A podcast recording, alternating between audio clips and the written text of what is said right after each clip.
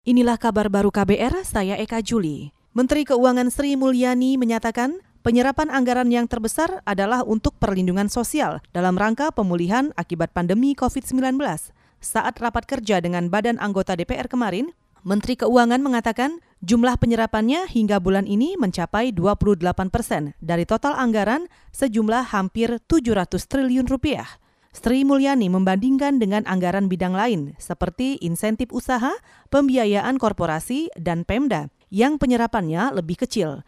Anggaran COVID dibagi untuk kesehatan sejumlah lebih 87 triliun rupiah, perlindungan sosial lebih 200 triliun rupiah, insentif usaha lebih 120 triliun rupiah, serta sektoral kementerian, lembaga, dan Pemda lebih 106 triliun rupiah. Saudara Komisi Pemberantasan Korupsi atau KPK mendorong Kementerian Koordinator Perekonomian agar memperbaiki tata kelola kartu prakerja. Lembaga anti rasuah itu menemukan permasalahan dalam empat aspek program pemerintah yang termasuk dalam bansos COVID-19 tersebut. Komisioner KPK Alexander Marwata mengatakan salah satunya ialah aspek pendaftaran yang menjaring peserta tidak tepat sasaran. Dan sudah dipadankan dengan NIK-nya berjumlah 1,7 juta pekerja terdampak atau whitelist.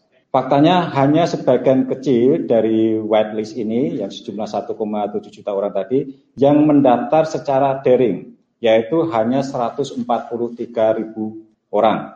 Komisioner KPK Alexander Marwata menambahkan, penggunaan fitur face recognition senilai 30 miliar rupiah yang digunakan untuk pengenalan peserta dianggap tidak efisiensi. Ia menyebut data yang terdapat saat proses pendaftaran peserta ini seharusnya dapat diketahui melalui NIK.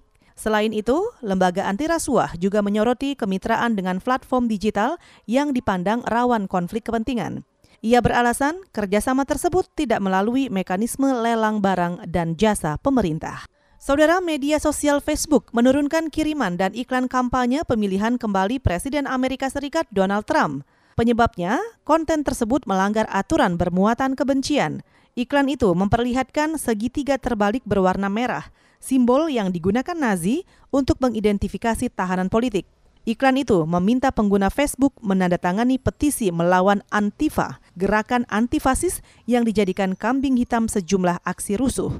Trump dan Jaksa Agung William Barr berulang kali menuding Antifa sebagai penghasut terjadinya kerusuhan saat protes anti-rasisme menyebar di Amerika Serikat. Juru bicara Facebook mengatakan kebijakan itu melarang penggunaan simbol kebencian seperti itu. Kita ke La Liga. Real Madrid menghantam tamunya Valencia 3-0 Jumat dini hari waktu Indonesia Barat.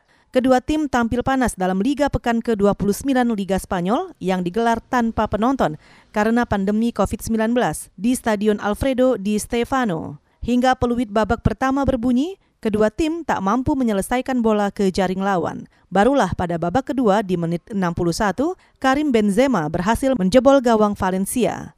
Dua gol berikutnya untuk tuan rumah disumbang Benzema dan Marco Asensio. Kemenangan itu membuat Real Madrid kembali mendekati Barcelona dalam perebutan gelar juara musim ini. Real Madrid masih menduduki posisi kedua dengan koleksi 62 poin, tertinggal 2 poin di belakang Barcelona. Sedangkan Valencia yang mengantongi 43 poin kini menempati urutan ke-8. Saudara, demikian kabar baru. Saya Eka Juli.